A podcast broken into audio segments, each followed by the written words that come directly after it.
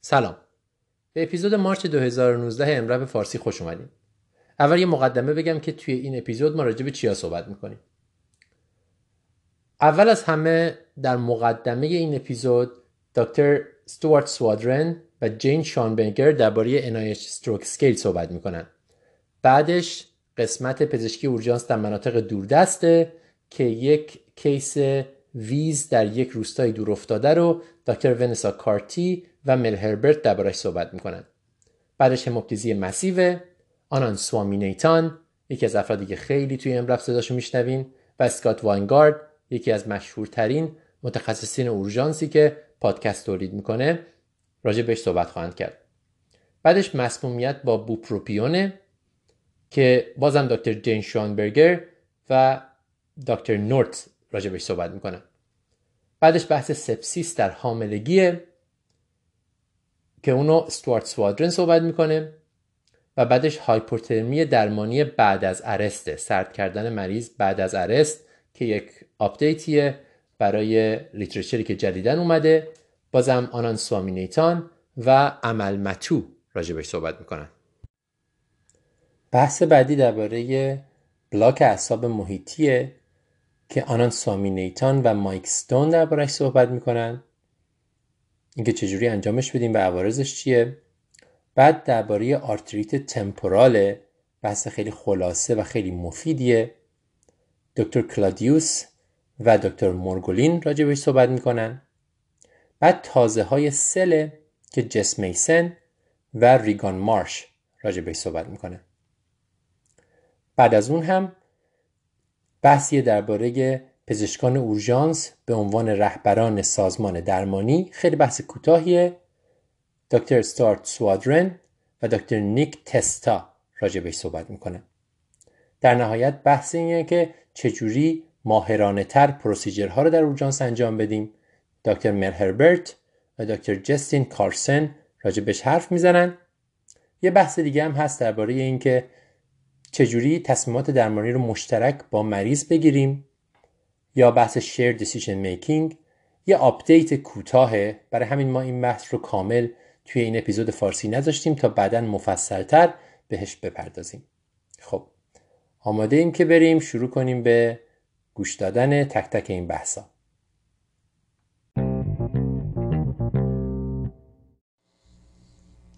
giant cell arteritis تو این بخش راجع به آرتریت giant cell صحبت می‌کنیم یا همون چیزی که سابقا بهش می‌گفتن temporal arteritis بابک کی باید به این تشخیص فکر کنیم؟ راستش سه سناریو هست که ما باید به این تشخیص فکر کنیم. سناریوی اول وقتی مریض بالاتر از 60 سال ناگهان بینایی خودش رو از دست میده. سناریوی دوم وقتی مریض بالاتر از 60 سال در یک ماه گذشته برای مدتی گذرا بینایی خودش رو از دست داده. و سناریوی سوم وقتی همون مریض بالای 60 ساله در یک ماه گذشته مدتی کوتاه دوبینی پیدا می‌کنه. آه یعنی به عبارتی مریض 60 ساله با هر و, و بالاتر با هر مشکل بینایی اومده باشه ما داریم به temporal arteritis فکر می‌کنیم درسته؟ درسته. تشخیصش خیلی مهمه چون تأخیر در تشخیص ممکنه باعث نابینایی دائمی بشه. به طوری که بیشترین خطر از دست دادن بینایی در ده روز اول اولین بروز بیماریه. برای همین باید هم ESR و هم CRP رو چک کنیم. یعنی هر مریضی که با این سه تا سناریو میاد ما یه ESR و CRP میفرستیم. درسته؟ درسته. اوکی. یادتون باشه CRP sensitivity بیشتری داره. اما ما هر دو تست رو order میدیم. اگه هر دو تست order بدید sensitivity به 99.5 درصد می‌رسه. sensitivity یعنی اینکه در واقع ما می‌تونیم rule out کنیم مریض رو. اگه هر دوی اینا منفی باشه با احتمال 99.5 درصد ما می‌تونیم بگیم که مریض giant cell arteritis نداره. okay درسته. و اگه هم CRP و هم ESRش نرمال باشه احتمال giant cell به نیم تا دو سه درصد می‌رسه. که ریسک قابل قبولیه. خب حالا چیکارش بکنیم؟ اگه یکی از این دوتا زیادتر از حد باشه باید مریض رو استروید شروع بشه و متخصص چشم مریض رو حتما ببینه. بدون بیوپسی؟ یادتون باشه که شروع کردن بیو استروید روی نتیجه بایوپسی تأثیری نمی‌ذاره. مهمان این برنامه که خودش یه متخصص چشم هست میگه همیشه در مطبش پردنزون داره. و وقتی به این تشخیص فکر می‌کنه مریض رو سریع روی پرنیزون شروع می‌کنه. یعنی همونجا که فکر می‌کنه در جا به مریض پرنیزون میده. عالی. رضا از چه حدی به بعد ESR ابنرمال حساب میشه؟ اینم من بلد نبودم واقعا. از همین اپیزود امرب یاد گرفتم. خیلی جالب بود. برای مردها سن تقسیم بر دو و برای زنها سن به علاوه ده تقسیم بر دو. مثلا اگه آقای 70 ساله است یه سال بالای 35 ابنرمال پرنیزون میدی. اگه یه خانومی 80 ساله است 82 میشه 45 82 میشه 90 تقسیم بر دو میشه 45 یه سال بالای 45 ابنرمال به مریض پرنیزون میدی. خیلی ساده روان احتیاج به ماشین حسابم نداره. اما بک لازمه که برای تشخیص غیر از این که بیناییش مشکل پیدا کرده دنبال این باشیم که حتما مریض سردردی چیزی یک علامت دیگه ای داشته باشه یا نمی‌خواد. متاسفانه جواب این همه چیز رو سختتر می‌کنه. علائم دیگه این بیماری سردرده فک درد درد با جویدن یا همون تندرنس در قسمت تمپورال. اما مشکل اینجاست که 25 درصد از اون مریضا هیچ سیمتوم سیستمیکی ندارن و شاید اولین تظاهر این بیماری با از دست دادن بینایی باشه. برای همین عوارض سیستمی ممکنه که به ما کمک کنه اما نبودنش باعث نمیشه که ما این بیماری رو رد کنیم. پس هر مریضی که با از دست دادن بینایی میاد ESR و CRP باید چک بشه. عالی. ضمن اینکه اینم باید بدونیم که نابینایی حاصل از آرتریت giant cell برگشت ناپذیره و شروع کردن استروید همونطور که گفتی روی نتیجه بیوپسی تاثیر نمی‌ذاره. برای همینم مریضایی که بینایی خودشون به طور کامل از دست میدن باید حتما IV بگیرن و بستری می‌کنی و IV بهشون میدی ولی اونایی که گذرا بوده و یا کاهش بینایی داشتن رو می‌تونی با پردنیزون خوراکی مرخص کنی تا برن و متخصص چشم رو بگیرن. رضا دوست پردنیزون چیه؟ او من ترجیح میدم که احتمالا سرچش کنم ولی فکر می‌کنم یه میلی گرم بر پر کیجی باشه برای پردنیزون. ماکسیموم دوزش هم 60 میلی درسته؟ درسته. عالی. بابک خلاصه نکات مهم رو میگی. در هر مریض بالای 60 سال که با از دست دادن بینایی میاد چه به طور کامل یا چه موقت به آرتریت giant cell باید فکر کنید. این نکته اول. نکته دوم. ESR و CRP رو حتما چک کنید. عالی. و گفتیم که که، ESR و CRP بالاتر از نرمال حساب میشن. نکته سوم. یادمون باشه که 25 درصد بیماران مبتلا به آرتریت giant cell هیچ symptom سیستمیکی ندارن. یعنی فقط از دست دادن بینایی هیچ چیزی دیگه نیست. درسته. ممکنه بدون سردرد پریزنت کنن. عالی. و نکته آخر؟ یادمون باشه که شروع کردن مریض روی استروید هیچ تأثیری روی بایوپسی نمی‌ذاره. برای همین اگه شما به این تشخیص فکر می‌کنید باید به مریض استروید بدید. عالی. آرتریت giant cell رو کامل بررسی کردیم. میریم برای بحث بعد.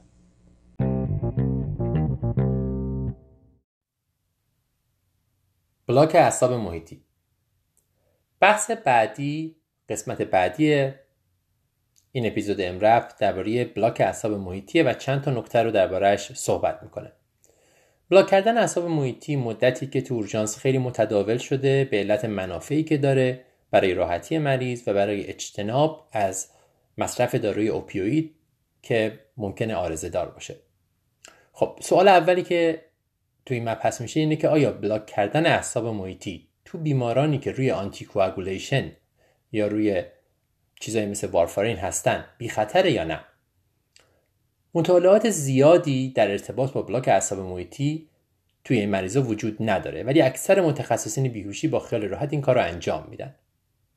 جواب این اپیزود اینه که باید منتظر باشیم و مراقب باشیم برای عوارضی که ممکن اتفاق بیفته و یه هماتومی ممکنه بشه و آماده باشیم برای منش کردنش. ولی از اینکه از این اتفاق بیفته نترسیم و به خاطر این از بلاک کردن اجتناب نکنیم. سوال دوم. انجام بلاک عصب چقدر طول می‌کشه؟ خیلی موقعی که می‌خوام بلاک کنن فکر می‌کنن که وقت زیادی ندارن مشغول مریضای دیگن و این کار وقت گیره واقعیت اینه که block کردن بیشتر از دو سه دقیقه طول نمی‌کشه. خب اگه بخوایم مقدمات رو اضافه کنیم که مریض حالا position بدیم دنبال دارو بگردیم و غیره آره. ولی خود block کردن خیلی طول نمی‌کشه. سوال بعدی اینه که چقدر طول می‌کشه که مریض بی‌حس بشه و در واقع ما به هدفمون برسیم؟ بستگی داره که از چه بیهس کننده ای استفاده کنیم. معمولا سی دقیقه طول می‌کشه که بیهسی به حد اکثر برسه.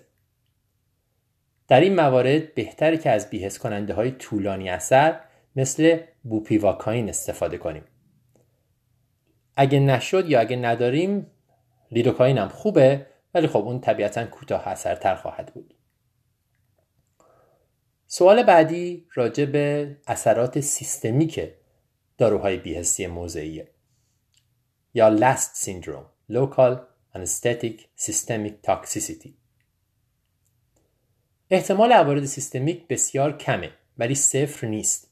اتفاق میافته و خیلی هم خطرناک است. این عوارض با بوپیواکاین خیلی بیشتر اتفاق میافته. خیلی مهمه که ما حواسمون باشه چه دوزی داریم استفاده می‌کنیم. و بیشتر از دوز مجاز استفاده نکنیم. بعضی موقع ها ما دارو رو می‌کشیم حواسمون نیست که چقدره فکر نمی کنیم به این موضوع که ممکنه عوارض سیستمیک داشته باشه. و تزریقش می‌کنیم و مشکل ساز میشه. بنابراین مهمترین نکته ای که از این سگمنت بگیریم باید بگیریم اینه که قبل از شروع این کار حد اکثر حجمی که ما می‌تونیم از اون دارو استفاده کنیم رو با توجه به قلزت و با توجه به حد اکثر دوز مجاز حساب کنیم. خیلی جاها میشه آنلاین دوز دقیق این داروها رو حساب کرد که حد اکثر چند سیسی می‌تونیم به مریض بدی با توجه به وزن مریض و غیره. ولی خب اینو خوبه که اگه می‌خوایم دستی حساب کنیم مخصوصا این مهمه که بدونیم مثلا لیدوکاین یک درصد وقتی میگیم یعنی توی 100 سی سی یک گرم دارو هست یا هزار میلی گرم. توی 100 سی سی. اینجوری می‌تونیم حساب کنیم که مثلا تو 10 سی سی چقدره و با توجه به حد اکثر دوزی که می‌تونیم به مریض بدیم ما چند سی سی حد اکثر به این مریض می‌تونیم بدیم. نکته دوم برای اجتناب از این عوارض سیستمیک اینه که بدونیم دقیقا دارو رو کجا داریم تزریق می‌کنیم. بیشتر موقع ها مشکل به این دلیل پیش میاد که ما دارو رو توی ورید یا شریان تزریق کردیم. بهترین راه اینه که بتونیم محل تزریق رو با سونو ببینیم طبیعتا. دقیقا بدونیم کجا داریم میریم. اگر سونو نداریم حداقل کاری که باید بکنیم اینه که مطمئن باشیم آسپیره کنیم. قبل از تزریق این خیلی نکته مهمی و خیلی موقع فراموش میشه. اگه آسپیره کنیم و ببینیم که خون میاد طبیعتا نباید دارو رو اونجا تزریق کنیم. سوال بعدی میگه چقدر داروی بیهستی استفاده کنیم؟ بازم تاکید می‌خوام بکنم که دوزش رو قبل از شروع کار باید حساب بکنیم. اما چقدر داروی بیهستی استفاده کنیم؟ بستگی داره که ما داریم چیکار می‌کنیم. ما در واقع دو جور بلاک داریم. یه جور بلاک اعصاب محیطیه. مثلا ما عصب مدیان رو می‌خوایم بلاک کنیم. دور تا دورش یه مقدار دارو تزریق می‌کنیم. خب این داروی زیادی نمی‌خواد. خیلی اهمیتی نداره حجمش. درست میریم سر عصب. مخصوصا اگه با ultrasound بخوایم بریم. اما یه موقعی دیگه ما block صفحه‌ای می‌خوایم بکنیم. می‌خوایم یه صفحه رو block کنیم و چند تا عصب رو block کنیم. معروف ترینش که مهمترین استفاده block عصب محیطی هم هست block fascia iliaca ست. برای شکستگی های proximal femur. خب خیلی block مفیدیه و خیلی زیاد روز به روز بیشتر داره تو اورژانس استفاده میشه. فیلماش هم هست می‌تونید نگاه کنید که چجوری این کار رو انجام بدیم. تو چند تا اپیزود قبلی که امره هم راجع بهش حرف زده شده. این نوع بلاک یعنی بلاک صفحه‌ای به حجم بیشتری احتیاج داره که دارو به همه جا برسه. نکته مهم اینه که معنی حجم بیشتر لزوما مقدار بیشتر دارو نیست. منظور دقیقا حجمه. مثلا 20 سی از داروی نیم درصد بهتر از 10 سی از داروی یه درصده. حتی با وجودی که مقدار دارو کمتره. برای همین اگه حساب کردید دیدین ماکسیموم حجمی که می‌تونید بدید بر اساس غلظت و اینا. مثلا 20 سی سیه می‌تونید اون 20 سی دارو رو بکشید. بعد 20 سی سی نورمال سالین هم بکشید رقیقش کنید دارو رو. بشه 40 سی سی. حجم رو زیاد کردید مقدار دارو رو تغییر ندادید. و اینو تزریق کنید. نکته دیگه اینه که خب طبیعتا پوست رو استریل می‌کنیم موقع تزریق. بعد پیشنهاد میشه که با لیدوکاین اول اون جایی که می‌خوایم سوزن رو تزریق کنیم رو اول اونجا رو بیهس کنیم که بعدا خیلی دردناک نباشه. یک کار جالب دیگه که می‌تونیم بکنیم که ممکنه کمک کنه اینه که به جای اینکه سرنگ دارو رو بذاریم روی سوزن رو بریم تو با یه سرنگ نرمال سالیم بریم تو. وقتی مطمئن شدیم که تو جای درستیم وقتی تو اولتراساندمون دیدیم که با تزریقمون دارو میره اون جایی که می‌خوایم سوزن رو همونجا می‌ذاریم سرنگ نرمال سالین رو در میانیم از سوزن و سرنگ دارومون رو به جاش می‌ذاریم و دارومون رو تزریق می‌کنیم. حواسمون باشه که بلاک های ناموفق معمولا به خاطر حجمه تا مقدار دارو. اما خلاصه نکات مهم. اول اینکه دوز داروهای بیهسی موضعی رو هر بار قبل از استفاده محاسبه کنیم. دومی که حتما آسپیره کنیم. و بدونیم کجا داریم میریم کجا داریم تزریق می‌کنیم. و نکته دیگه اینه که اگر که ممکنه اول با یه سرنگ نرمال سالین بریم تو تزریق کنیم. وقتی مطمئن شدیم جای درست هستیم اون رو عوضش کنیم با سرنگ مورد نظر دارو. و در نهایت اینکه یادمون باشه حجم بیشتر نتیجه بهتری میده. مهم حجمه نه مقدار دارو.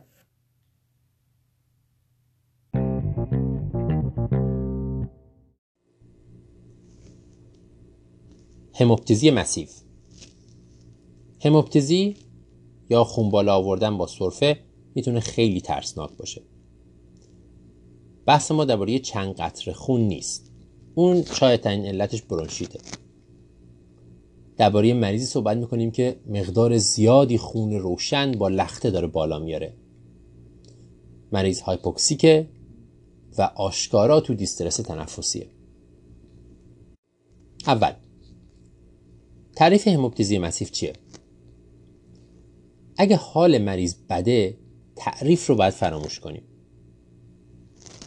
درباره مریضی صحبت می‌کنیم که تاکیپنی داره. سچورشنش یا پارس اکسیمتریش حدود 80 و با هر نفسی داره خون بالا میاره. دلیل مرگ این مریضا خونریزی نیست که خون از دست بدن که بهشون خون بزنیم. دلیلشون در واقع غرق شدن در خونه. اینکه ریه ها رو داره خون پر می‌کنه. حتی وقتی مریض تاکیکاردی داره تاکیکاردیش هم به دلیل هایپوکسیه نه از دست دادن خون.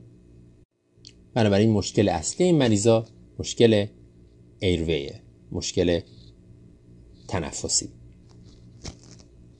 خب حالا چند تا نکته درباره همچین مریضی که جلومونه. تو اورژانس خیلی کار زیادی نمیشه کرد ولی یک نکات خیلی خیلی مهم وجود داره که اگه رایت بشه ممکنه به مریض کمک بشه. اول تا میشه مریض رو این توبه نمی کنیم چرا؟ چون مریض خودش داره سرفه می‌کنه و خونو میاره بیرون. اگه سرفه مریض رو بگیریم شاید بدترش کردیم. اگه چاره ای نبود چاره ای نیست. میریم برای intube. دربارش حرف می‌زنیم. BiPAP یا CPAP؟ به درد می‌خوره. یکی از معدود جاهایی که BiPAP به درد چیزی نمی‌خوره. چون در واقع هوایی که ماشین BiPAP یا CPAP داره میفرسته تو ممکنه که خون رو هم باهاش بفرسته تو و کمکی به مریض نمی‌کنه. قدم اول و در واقع مهمترین کار اینه که اکسیژن برسونیم به ریه های مریض. پس اولین قدم اینه که اکسیژن بذاریم رو بینی. خب حالا اگه ناچار شدیم intube بکنیم چیکار کنیم؟ پس تا اینجا گفتیم که تنها کاری که مهمترین کاری که می‌کنیم به تعویق میندازیم intubation رو و اکسیژن میدیم به مریض. حالا ببینیم اگه مجبور باشیم اینتوبه کنیم چجوری اینتوبه کنیم؟ برای اینتوبه کردن شاید مهم باشه بدونیم خون از کجا داره میاد. منتشر از همه جای ریه است یا اینکه از یه جای مشخص یه تومور مشخص یا یک زایعه مشخص از یک جا.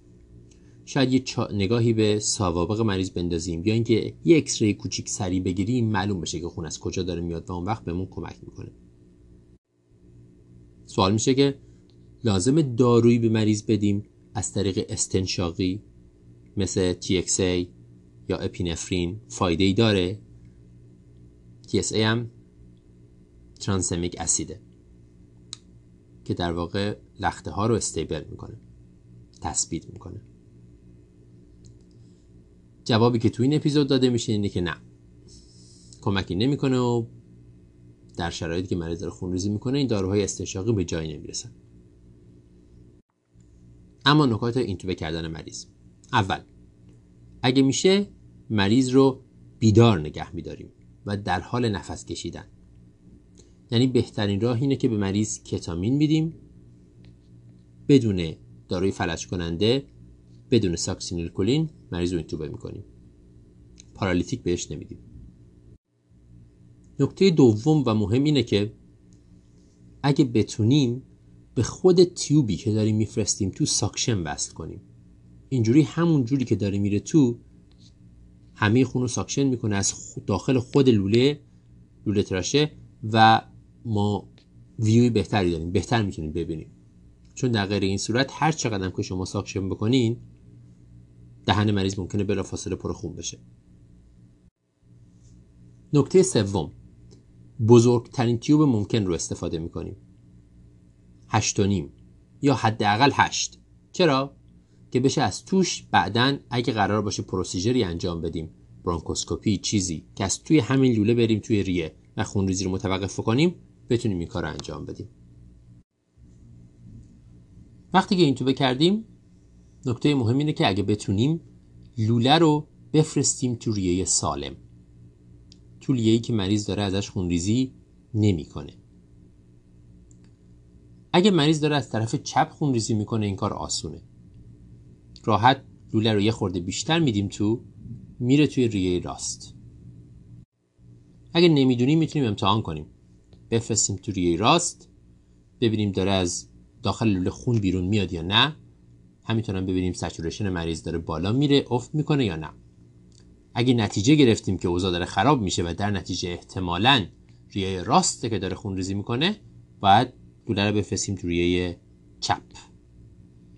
اما چجوری راهی که سکات واینگارد توی این اپیزود توضیح میده اینه که وقتی که مریض رو اینتو بکردیم یه بوژی بذاریم توی لوله و بعد وقتی که بوژی رو از لوله رد کردیم یک چهارم دور بچرخونیمش به طرف چپ طوری که نوک بوژی بره به طرف ریه چپ مریض.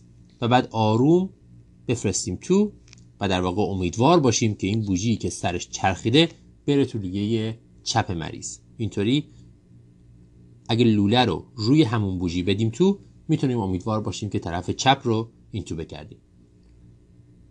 این راه توی مطالعات مختلف امتحان شده و احتمال موفقیتش برای این توبه کردن ریه چپ خیلی بالاست. کار دیگه که ازمون برمیاد اینه که همه آنتیکواگولان هایی که مریض روشه همه رو باید برگردونیم. به عبارتی اگر مریض داره وارفارین می‌گیره حتما باید مثلا بهش FFP بزنیم و غیره. قدم بعدی هم اینه که مریض رو بفرستیم. یعنی در واقع اگه جایی هستیم که همه تخصصا رو داره یعنی کسی داره که بتونه برونکوسکوپی بکنه جراح توراکس داره اینترونشنال رادیولوژی داره همه اینا رو داره خب نه. همه اینا رو صدا می‌کنیم همه اینا رو هم هر چی سریعتر صدا می‌کنیم. مهمترین فردم اون کسی که می‌تونه برونکوسکوپی کنه متخصص ریه و بعدش جراح توراکس اما اگر اینا رو نداشتیم باید مریض رو بفرستیم. و طبیعتا مهمترین کاری که قبل از فرستادن مریضی که تو این شرایط هست باید بکنیم این توبه کردن مریضی که دربارش حرف زدیم. در نهایت اگر نتونستیم مریض رو این توبه کنیم چون اون تو پر خونه نترسیم از کراک کردن مریض. کراکوتایروتومی قدم بعدی ماست و باید براش آماده باشیم. خلاصه نکات این بحث اول مریضی که با سرفش داره خون بالا میاره از خونریزی نمیمیره. دوم اولین کاری که می‌کنیم اکسیژن میدیم و زنگ می‌زنیم برای هر کسی که در دسترسمونه برای فرستادن مریض یا برای اینکه مشاوره رو بیاریم تو اورژانس. سوم موقع intube کردن آماده میشیم برای suction و همینطور هم آماده ایم برای اینکه cric کنیم مریض اگه لازم شد. و بزرگترین tube رو استفاده می‌کنیم. چهارم سعی می‌کنیم جای خونریزی رو پیدا کنیم و لوله رو بفرستیم تو ریه سالم. همین اگه بتونیم این کارا رو بکنیم شاید شاید مریض رو نجات داده باشیم.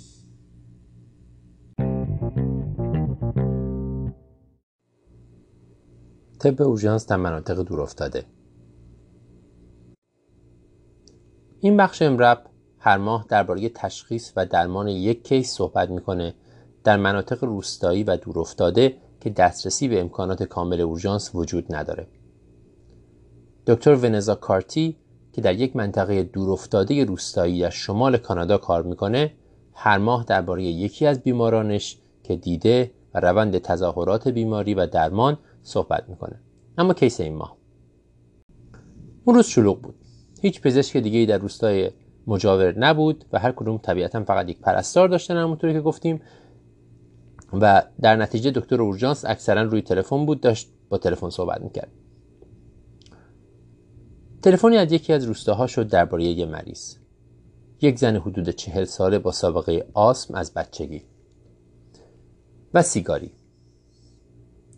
مریض اومده با مشکل سه روز سرفه خفیف wheeze تب و لرز البته تبش اندازه گیری نکرده. تو خونه خورده از اسپری سالبوتامول استفاده کرده ولی بهتر نشده. وقتی اومده توی کلینیک respiratory rate ش حدود 22 تا بوده پالسش 94 saturation ش 97 درصد و فشار خونش هم نرمال. تبم نداشته دیسترس تنفسی هم نداشته. طبیعتا همونطور که شما هم فکر می‌کنید پرستار پای تلفن به دکتر میگه که ماین نرماله. غیر از ویز تنفسی در قسمت پایین هلدوریه و در نتیجه احتمالا این یه حمله معمولی آسمه. مریضم خودش میگه که خیلی شبیه حمله آسم تیپیکال منه. مریض خود سالبوتامول می‌گیره و آتروونت و کمی بهتر میشه و مرخص میشه میره خونه. بهش میگن روز بعد برگرده که معاینه بشه ببینن اوضاعش چطوره. کیس به پزشک بعدی یعنی راوی ما به کارتی ساین اوت میشه. چون روز بعد اون کشیک بوده و باید درباره مریض می‌دونسته مریضی که قراره دوباره بیاد برای ارزیابی. روز بعد مریض برمیگرده پرستار به دکتر کاردی زنگ می‌زنه. الان مثلا تغییر نکرده. علائم حیاتی همونه که بود. ویزش فقط بدتر شده. بازم بهش نبولایزر میدن. این دفعه استروید هم بهش میدن برای سه روز. میفرستنش خونه. این دفعه مریض حدود دوازده ساعت بعد برمیگرده. این دفعه تنگ نفس داره تعریق داره ویزش بیشتر شده. ولی همچنان رسپتور ریتش 22 ضربانش شده 105 سچورشن شده 94 درصد. فشارش خوبه ولی تب 38.5 درجه هم داره. الان wheeze ش هم دمی هم بازدمی حتی بدون گوشی هم میشه شنید. رنگش پریده عرق کرده به وضوح داره به سختی نفس می‌کشه. نتیجه احتمالا شما هم فکر می‌کنین. تب wheeze respiratory rate یه خورده O2 saturation افت کرده. احتمالا پنومونی یا اوایل sepsis. یکی جمع می‌کنن می‌بینن که تاکیکاردی که با rate 108 نکته دیگه ای نداره. طبیعتا روستایی که اون مریض روش هست اکس نداره که ببینن که پنومونی هست یا نه. پیشنهاد می‌کنن که مریض رو اعزام کنن به روستای مرکزی تنها جایی که دکتر داره و تخت بستری برای اینکه بستری بشه و یه X-ray بگیره. کارتی هم پشت تلفن میگه که یه لیتر مستقیم مریض بدین یا استامینوفن بهش بدین یا آنتیبیوتیک بهش بدین و مریض رو بفرستین. اما انتقال مریض کار آسون نیست. مریض رو می‌تونن با ماشین یا هواپیما منتقل کنن. با هواپیما حدود 45 دقیقه پروازه ولی 5 ساعت طول می‌کشه که هواپیما برسه به روستا. با ماشین حدود 6 ساعت طول می‌کشه تا مریض منتقل بشه. خلاصه هواپیما رو انتخاب می‌کنن ولی متاسفانه هوا خراب میشه و هواپیما نمی‌تونه توی روستا بشینه. پزشک ما همچنان پشت تلفن با روستا و با پرستار در تماسه. چند ساعت گذشته مریض تغییری نکرده. علائم حیاتیش همونه. عوضش دیگه رنگ پریده و خیس عرق نیست ولی قطعا بیشتر دیسترس تنفسی داره. بازم بهش مقدار مایع میدن استروید وریدی میدن و هوا همچنان خرابه. متاسفانه شبا کلینیک تعطیل میشه. یه پرستار on-call شب توی کلینیک میمونه فقط به خاطر این مریض.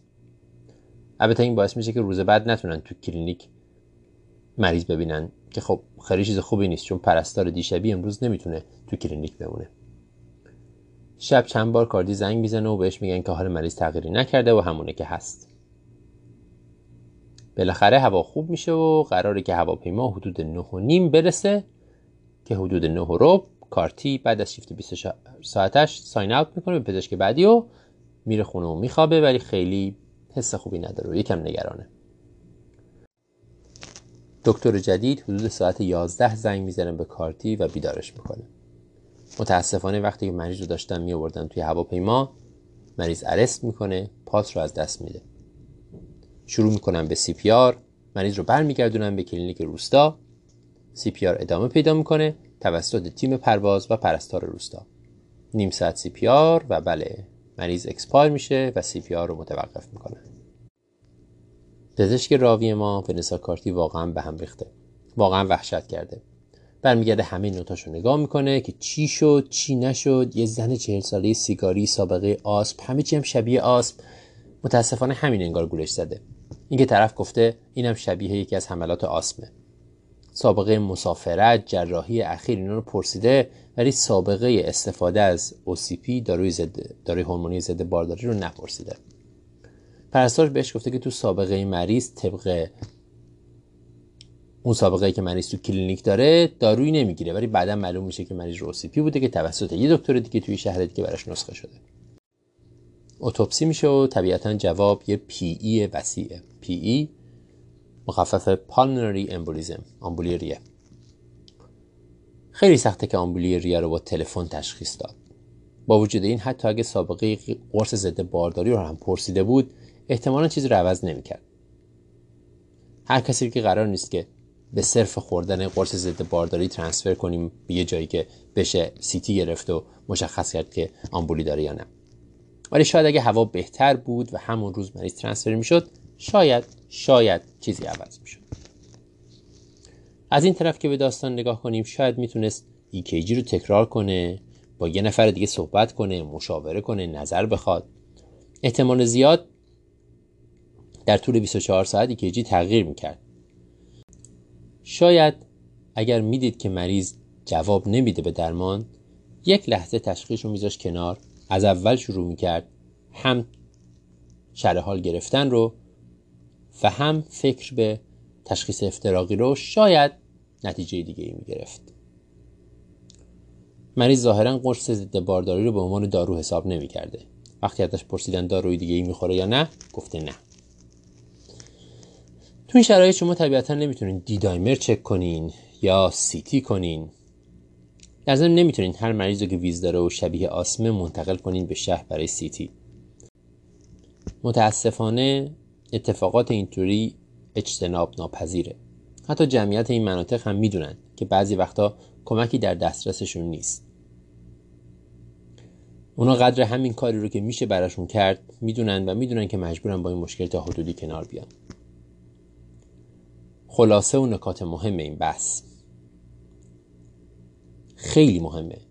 اگه مریضی بهتر نمیشه از اول شروع کنید اگه درمان می‌کنین و مریض تغییر نمی‌کنه به یه چیز دیگه فکر کنین.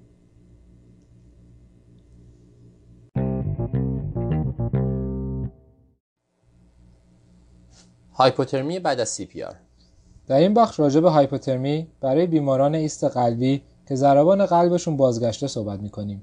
یه مروری می‌کنیم به موضوع و بعد درباره یکی دو تا case فرضی صحبت می‌کنیم. تا سال 2013 بر اساس دو مقاله مشهور که در سال 2003 و 2004 در New England Journal of Medicine publish شده بود استاندارد این بود که مریضی که بعد از CPR برگشته و همچنان بیهوش باشه رو تا 32 درجه سانتیگراد سرد می‌کردن.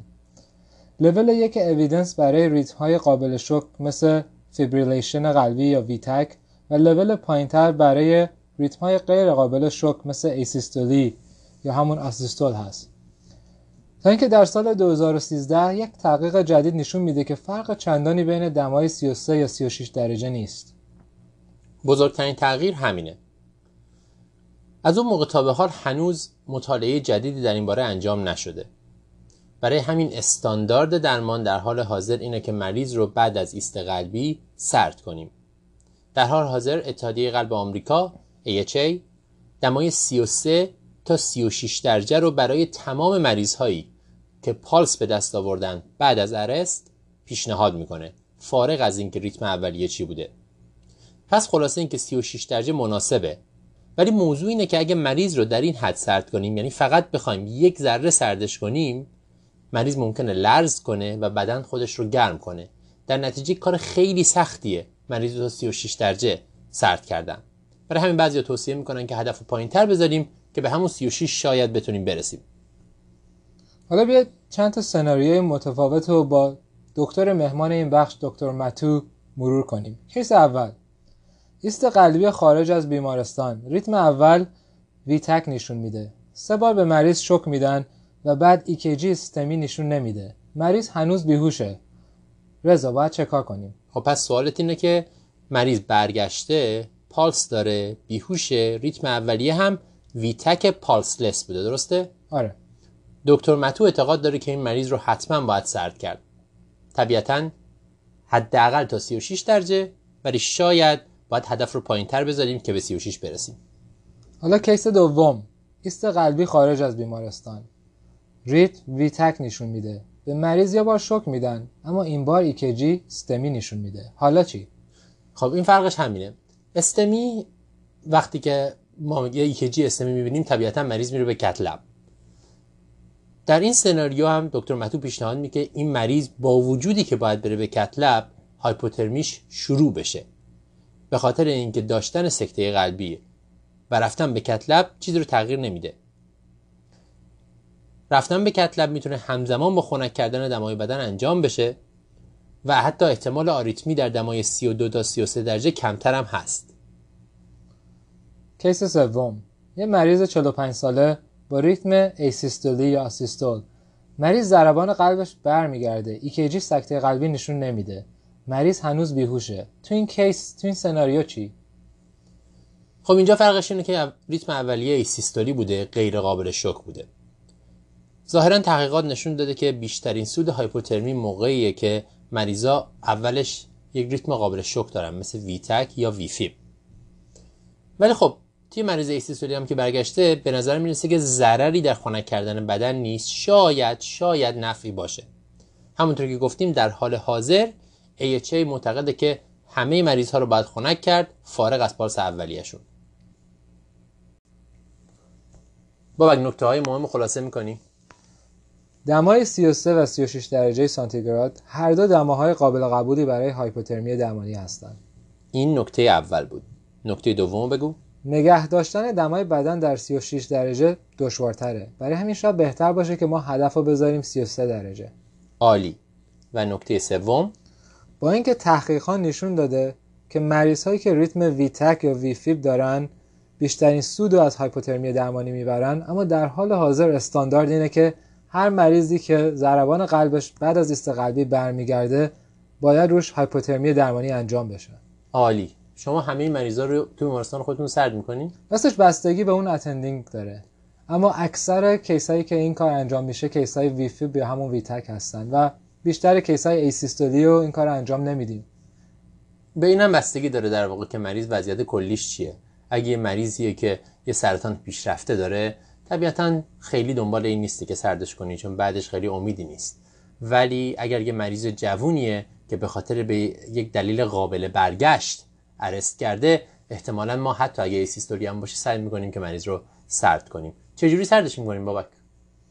central line باید بذاریم و از دستگاه مخصوصی استفاده کنیم که دمای بدن رو تا 33 تا 36 درجه بیاره پایین. اما تو این طول مدت بعضیا می‌تونید کیسه یخ بذارید رو مریض. و تا وقتی که سنترال لاین رو تو مریض بذارید می‌تونید از یخ استفاده کنید. قدم اول همینه. دور تا دور مریض رو با یخ بپوشونید. خیلی خوب. هایپوترمی تموم شد. اپیزود بعد. بریم نکته بعدی. در این قسمت می‌خوایم راجع به کسب مهارت در انجام procedure های پزشکی صحبت کنیم. طب اورژانس به دلایل خیلی زیادی رشته خاصیه. برای متخصص اورژانس خوب بودن شما هم باید با اطلاعات باشید و هم در انجام procedure های پزشکی حاذق و ماهر باشید. باید بلد باشید central line یا ورید مرکزی بذارید در رفتگی شونه جا بندازید و اجسام خارجی رو از جاهایی که قرار نبوده برن بکشید بیرون. ولی چطور میشه در انجام procedure های پزشکی حاذق شد و حاذق موند؟ و اصولا فرق بین مهارت پیدا کردن در انجام کاری و در اون کار حاضق شدن چیه؟ کسب مهارت یعنی اینکه شما یاد می‌گیرید چطور یک کاری رو انجام بدید. ولی حاضق شدن یه جور مرحله استادیه. کسب مهارت یا کسب شایستگی تو انجام یک پروسیجر پزشکی مراحلی داره. اولین مرحله وقتی که شما هیچ مهارت در انجام اون کار ندارید. کم, کم تمرین می‌کنید یاد می‌گیرید و مهارت کسب می‌کنید. اولش این کسب مهارت ناآگاهانه است. یعنی مرحله ای که شما یه پروسیجری رو اصولش رو یاد گرفتید. دائم دارین انجامش می‌دید بدون اینکه حتی بهش فکر کنید. یه جورایی براتون عادی شده. در مرحله مهارت ناآگاهانه همیشه ریسک این وجود داره که شما کم کم مهارتتون رو از دست بدید. چون بهش به عنوان زمینه رشد مداوم نگاه نمی کنید دیگه فکر کنید بلدید و دائم دارین انجامش می‌دید. و حتی اگه یه مدت هم انجامش ندید فکر می‌کنید که دوباره وقتی به اون کار بر بخورید می‌تونید راحت انجامش بدین. چون دیگه اون مهارت رو کسب کردید. مهارت آگاهانه ولی وقتی که شما دائما دنبال راههایی هستین که خودتون رو بهتر کنید. و اینجوریه که شما به مرحله حاضق شدن یا استادی در یک پروسیجری می‌رسید. تحقیقات نشون میده که همه ما سه یا چهار سال بعد از اتمام دوره تخصص در دوره اوجمون هستیم و خیلی همون ممکنه در این مرحله زیادی به خودمون مطمئن بشیم و فکر کنیم که دیگه نیازی نداریم که تمرین بکنیم یا به مهارت هایی که یاد گرفتیم در دوره رزیدنتی فکر بکنیم. حالا چجوری می‌تونیم خودمون رو در انجام procedure هایی مثل حفظ راه هوایی بروز و آماده نگه داریم حتی اگه یه مدتی انجامش ندیم؟ learning curve یا نمودار یادگیری یه چیز خیلی شناخته شده است. برای یادگیری ما نیاز داریم تمرین کنیم از کسی که بلده راهنمایی بگیریم و وقتی یک کاری رو انجام میدیم از بازخورد بگیریم. اینجوریه که ما یک کاری رو یاد می‌گیریم. به این میگن learning curve یا نمودار یادگیری. ولی به نمودار فراموش کردن یه مهارت یاد گرفته شده خیلی کمتر توجه میشه. یعنی چطور میشه که ما فراموش می‌کنیم یه کاری رو که یاد گرفته بودیم انجام بدیم و یه موقعی درش خیلی خوب بودیم. بازم تحقیقات نشون میده که پزشکا بعد حدود دو ماه از یادگیری شروع می‌کنن به کم کم مهارتشون رو از دست دادن و بعد حدود سه تا 6 ماه بخش عظیمی از مهارت ها دیگه فراموش میشه. یکم ترسناکه نه؟ سه تا شش ماه مدت خیلی زیادی نیست. کافیه فکر کنید به پروسیجرهایی که ما به عنوان پزشک اورژانس قرار بلدشون باشیم در موردشون آموزش دیدیم ولی خیلی کلا پیش نمیاد که انجامشون بدیم. مثل مثلا transvenous pacemaker placement pacemaker قلب از طریق ورید محیطی توی اورژانس یا cricothyrotomy یا سزارین اورژانس. همه این کارا کارهایی که ما به عنوان پزشک اورژانس قرار بلدشون باشیم ولی خیلی پیش نمیاد که انجامشون بدیم. حالا چطور میشه که این procedure ها رو تمرین کنیم. procedure هایی که خیلی به صورت روزمره ما انجامشون نمیدیم ولی قرار بلدشون باشیم. فرض کنید شما دوازده شیفت توی ماه کار می‌کنید. اگه فقط پنج دقیقه قبل هر شیفت نگاهی به انجام یه procedure پزشکی بندازید به خصوص procedure هایی که ما زیاد انجام نمیدیم در مدت دو ماه تقریبا تمام procedure های پزشکی رو دوره کردید. لازم نیست که برید اون procedure رو انجام بدین فقط کافی مراحل انجام اون procedure رو تو ذهنتون دوره کنید. قبل رفتن تو کشیک با خود کشیک با خودتون فکر کنید که اگه الان نیاز باشه من فلان پروسیجر رو انجام بدم مراحلش چجوریه؟ از نظر ذهنی خودتون رو برای انجامش آماده بکنید. اینجوری در مدت دو ماه تمام پروسیجرهای اورژانس رو یک دور دوره کردید یه کار جالب دیگه هم که می‌تونید بکنید تمرین پروسیجرها رو اجسام دور بر خون است. در مورد همه پروسیجرها نمیشه این کار رو انجام داد و خب یکم ابتکار می‌خواد.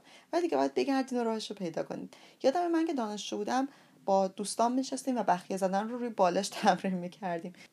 تو این قسمت از امرب تمرین گذاشتن چست تیوب روی گوشت مرغ پیشنهاد شده. من خودم امتحانش نکردم ولی حتما در اولین فرصت امتحانش می‌کنم. حالا برید و به هر روشی که می‌تونید تمرین کنید و مهارت انجام پروسیجرهای پزشکیتون رو از دست ندید.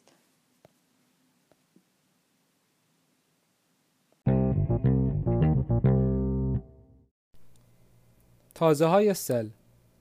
در این بخش راجع به تازه های بیماری سل صحبت می‌خوایم بکنیم. شیوع این بیماری در کشورها متفاوت هست. به طور مثال در آمریکا سل بیشتر در بیمارانی دیده میشه که خارج از آمریکا به دنیا اومدن یا در بیمارانی که به HIV مبتلا هستند. تحقیق جدید نگاهی داشته با بیماران سل که در بخش اوجانس دایگنوس نشدن و دیده که بیمارانی که در خیابانها زندگی می‌کنن و بیمارانی که به صورت روزانه از مواد مخدر و الکل استفاده می‌کنن خطر بیشتری برای مبتلا شدن به این بیماری دارن علاوه بر این دیابت و سیگار کشیدن هم خودشون ریسک فاکتورهایی برای بیماری سل هستند. برای همین اگر به سل فکر می کنید باید چست اکسری اوردر بدید و از مریض درباره تب و لرز، سرفه، هموپتیز و کاهش وزن سوال کنید. در بخش اوژانس جایی برای استفاده از تست کوانتیفران هست؟ مهمان این برنامه آقای دکتر مارش هست. اون از این تست استفاده نمی‌کنه. اما یادمون باشه بیمارستان های زیادی هست که از تست جدیدی به نام GeneXpert استفاده می‌کنن. این تست از تکنولوژی PCR برای تشخیص سل استفاده می‌کنه. این تست یه دستگاه خیلی کوچیکه و برای تشخیص سریع این بیماری در کشورهایی استفاده میشه که شیوع این بیماری بسیار بالاست. این دستگاه می‌تونه سل رو در sample بزاق در مدت دو ساعت تشخیص بده. یادمون باشه که حدود 15 درصد از بیماران علائمی غیر ریوی دارن. این در بیماران HIV بسیار رایجتر هست. سل می‌تونه به های متفاوتی present کنه.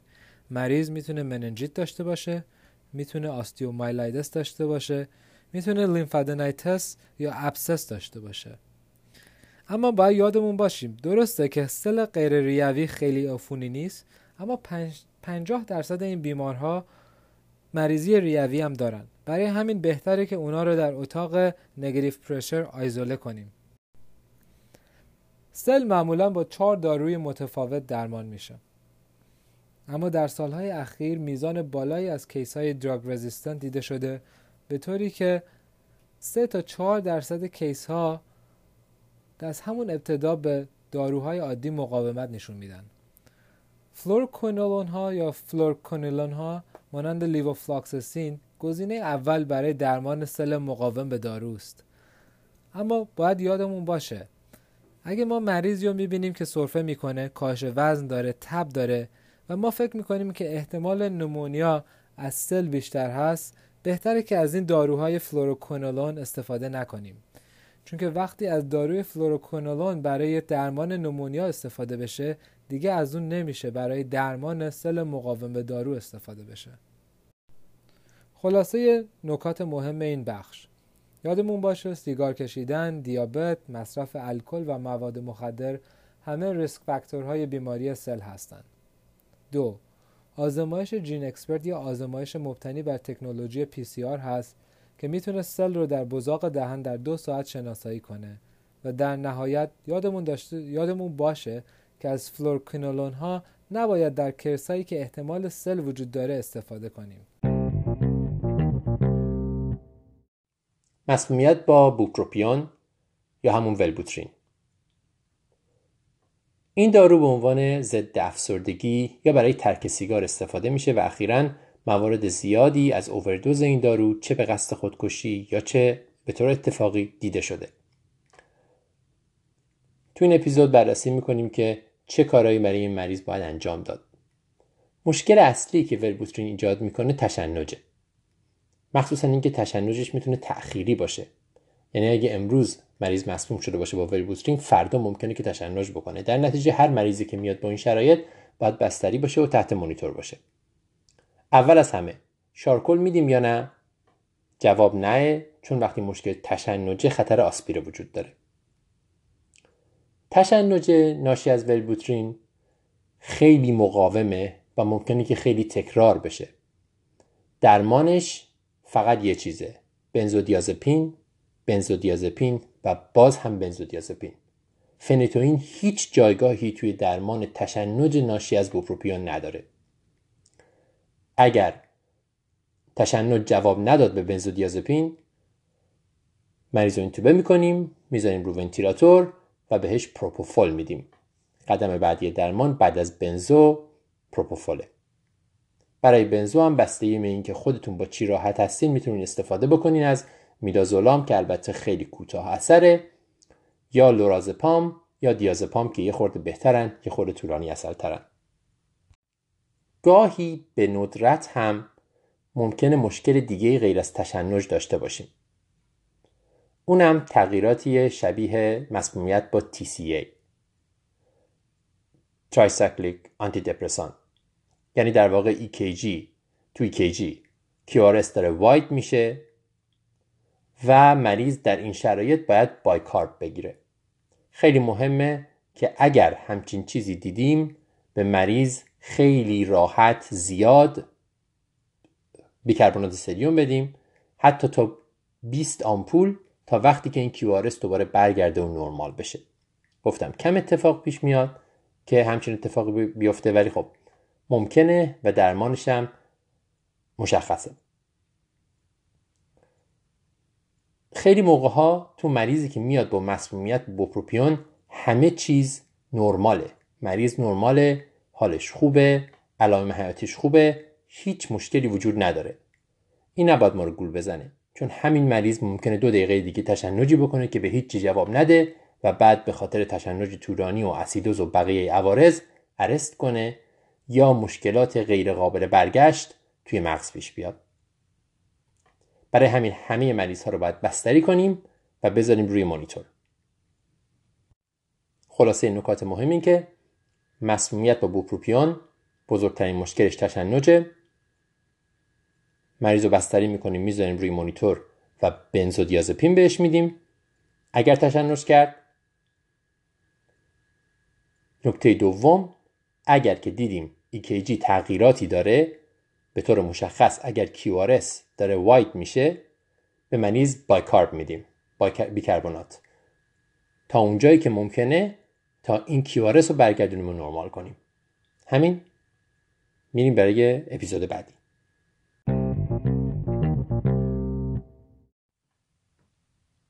sepsis در حاملگی. این قسمت بحث sepsis در دوران حاملگیه. کلا همه چیز در حاملگی سختتر و برای پزشک یه خورده نگران کننده تره ترومای حاملگی sepsis حاملگی هر چیزی در حاملگی. این segment با یک case شروع میشه. از یه خانم حامله که سه ماهه دوم حاملگی میاد بخش زایمان با درد شکم. اول میره بخش زایمان بررسیش می‌کنن. میگن این مشکل مربوط به حاملگی نیست احتمالا. میفرستنش تو اورژانس تا بقیه علل بررسی بشه. اونجا شک می‌کنن به آپاندیسیت. مریض سونو می‌کنن چیزی تشخیص نمیده. میگن باید MRI کنیم. وقتی مریض منتظر MRI ه حالش بد میشه فشارش افت می‌کنه اوضاعش خیلی ناجور میشه و خلاصه intube میشه و میذارنش رو ventilator و در نهایت به جای اینکه مریض رو MRI کنن CT می‌کنن که پارگی رحم نشون میده. مریض متاسفانه میره توی شوک septic DIC و خوشبختانه نجات پیدا می‌کنه ولی بعد از بستری دراز مدت در بیمارستان و از دست دادن جنینش. خب این خیلی ترسناکه. سوال این segment اینه که چجوری مریض septic بدحال حامله رو manage کنیم؟ چجوری تشخیص بدیم؟ چجوری درمان کنیم؟ چه الگوریتم ها و guideline هایی به تشخیص ما کمک می‌کنه؟ اولی که مطابق معمول حاملگی ها ما حواسمون باید باشه که دو تا مریض داریم. یکی مادر یکی جنین. همینطور مریض حامله از نظر احساسی هم خود مریض رو هم خانواده رو و هم حتی پزشک رو خیلی بیشتر درگیر می‌کنه. متاسفانه مشکل اصلی اینه که در حاملگی علائم بیماری شدید مثل سپسیس خیلی دیر ظاهر میشه و وقتی علائم حیاتی مریض تحت تاثیر قرار می‌گیره یعنی مریض دیگه واقعا بدحال شده و ممکنه به سرعت ارست کنه. تو حاملگی نرمال بذار مرور بکنیم. ضربان قلب حدود 10 20 تا میره بالا. ولی خیلی نادره که ضربان بالای 100 باشه. بنابراین اگه مریضی واقعا تاکیکاردیکه باید دنبال یه چیز دیگه بگردیم. فشار خونم افت می‌کنه. حداقل فشار خون پایان سه ماهه دومه. ممکنه فشار خون 10 تا تا 20 تا افت کنه. یعنی مریضی که فشار نرمالش 9 ممکنه شده به 8 و این نرماله اگه مریض مشکل دیگه ای نداشته باشه. اینم کار ما رو سختتر می‌کنه. تایدال والیوم حجم جاری تنفسی و همینطور سرعت تنفس respiratory rate هم زیاد میشه. برای همین PCO2 ی نرمال دیگه چهل نیست یه کمی پایین تره برای همین باید حواسمون باشه. اگه مریض رو intube کردیم هدف رو وقتی ABG می‌گیریم بعد از intubation PCO2 ی چهل نذاریم. چون اون معنیش اسیدوز تنفسی و اوضاع مریض رو با توجه به اینکه ممکنه اسیدوز متابولیک هم داشته باشه. ناشی از sepsis بدتر می‌کنه. خطر آسپیره کردن هم با توجه به کاهش تون اسفنکترها و تخلیه معده بیشتر میشه. تحت تاثیر پروژسترون. بنابراین حواسمون موقع این تو کردن بیشتر باید به آسپیره کردن مریض باشه. متاسفانه به همه این دلایل کلا علائم حیاتی و ABG هیچ کدوم از اینا معیار دقیقی برای وزن مادر و جنین نیستن. موقعی که داریم تشخیص میدیم. اینا ممکنه کاملا خوب باشن و یه دفعه به شدت علائم افت کنه و مریض ارست کنه. خب بس چیکار کنیم؟ تو این اپیزود یه بررسی می‌کنه برای الگوریتم هایی که وجود داره. ما برای مریض عادی معیارهای سیرس رو داریم یا همون سیستمیک انفلاماتوری ریسپانس و همینطور هم سوفا که چیز جدیدتریه و یک امتیازی میده برای درجه شدت سپسیس. ولی نکتهش اینه که همه اینها تو حاملگی بیفایدن. به خاطر اینکه موقعی که این مطالعات انجام می‌دادن مریضای حامله رو اکسکلود کردن از مطالعه. برای حاملگی چی داریم؟ یه دو تا مقاله رو تو این اپیزود راجع بهش صحبت می‌کنه. یه سیستم امتیازدهی هست به نام موز M O E W S Modified Obstetric Early Warning System.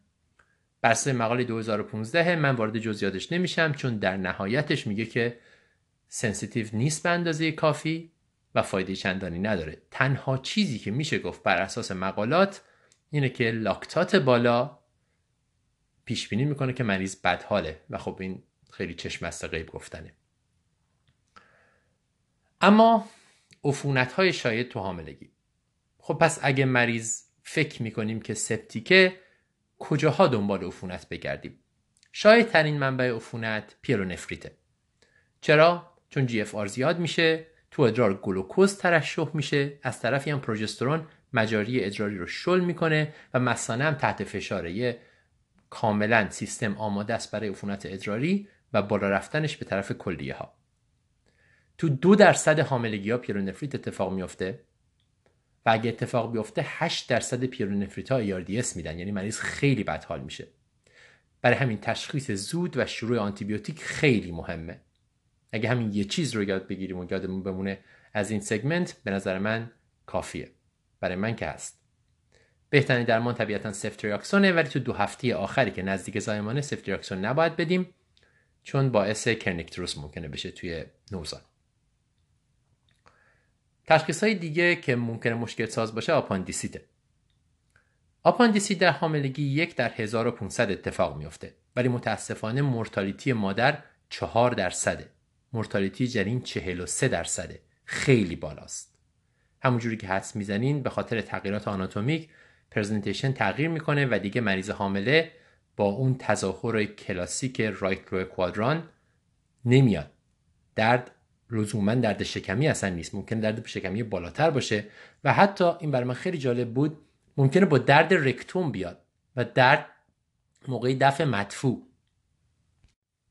تصمیم برای تصویر برداری imaging مریض حامله با شک به آپاندیسیت کار سختیه. طبیعتا اولین کاری که می‌کنیم ultrasound ه و کتابی بعد از ultrasound option بعدی MRI ه که خب خیلی sensitive ه ultrasound خیلی sensitive نیست.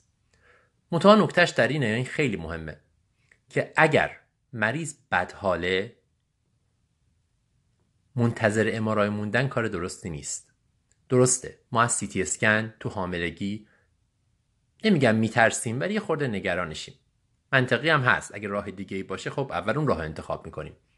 ولی اگه مریض بدحاله واقعیت اینه که سیتی اسکن یه سیتی, یه سیتی شکم abdomen pelvis فقط پنج rad رادیاسیون داره که کاملا زیر حد مجاز برای حاملگیه و هیچ عارضه ایجاد نمی‌کنه. برای این نترسیم. اگه لازمه مریض رو سیتی کنیم و آپاندیسیس رو تشخیص بدیم که زودتر مریض بره به اتاق عمل که دچار مشکل نشیم.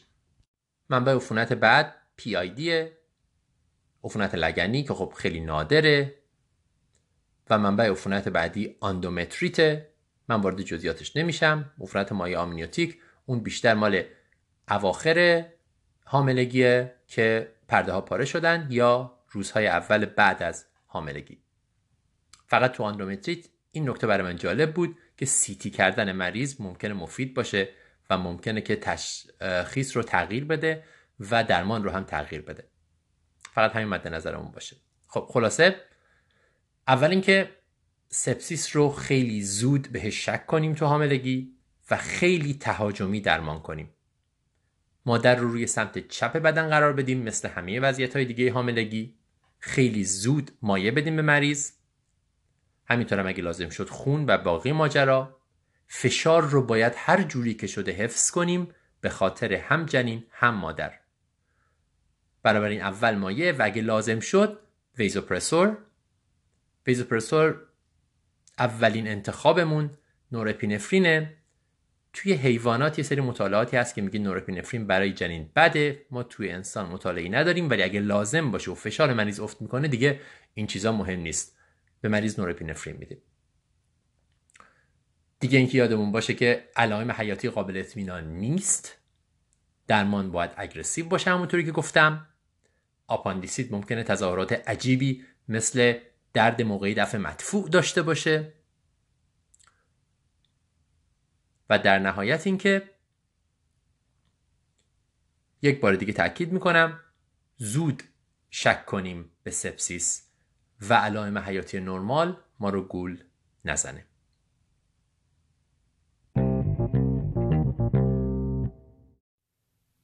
این بود ترجمه فارسی و خلاصه اپیزود مارچ 2019 امرپ امیدوارم که استفاده کرده باشین.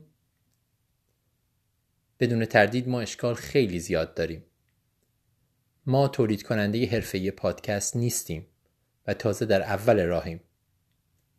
بدون تردید در هر مرحله از ضبط از نحوه اجرا ترجمه کلماتی که استفاده کردیم همه اینا ممکن اشکالات زیادی داشته باشه. با ما تماس بگیرین نظراتتون رو به ما بگین قول بیدیم که قدم به قدم بهتر بشیم امیدواریم که این پادکست کمک کنه به بهبود طب اورژانس در ایران و به اینکه بتونیم بهتر از بیمارانمون مراقبت کنیم. در پایان لازمه که شعار هر ماه امرپ رو من اینجا تکرار کنم برای شما. کاری که شما می‌کنین مهمه. خیلی موقع ها ما ممکن احساس کنیم که خسته ایم یا کارمون خیلی تغییری ایجاد نمی‌کنه. با توجه به همه مشکلاتی که توی کار ما در جاهای مختلف دنیا وجود داره ولی واقعیت اینه که کار ما خیلی ارزشمنده ما منبع اصلی اطمینان برای مریض هایی هستیم که در شاید بدترین روز زندگیشون میان به اورژانس به خاطر بیماری هایی که دارن به خاطر مشکلاتی که دارن و به خاطر استرابی که ناشی از اون مشکلات بهش دچارن یادمون باشه کاری که ما می‌کنیم بسیار ارزشمنده موفق باشید به امید ماه آینده The podcast you just heard was made using Anchor. Ever thought about making your own podcast? Anchor makes it really easy for anyone to get started. It's a one stop shop for recording, hosting, and distributing podcasts. Best of all, it's 100% free. Sign up now at anchor.fm slash new. That's anchor.fm slash new to get started.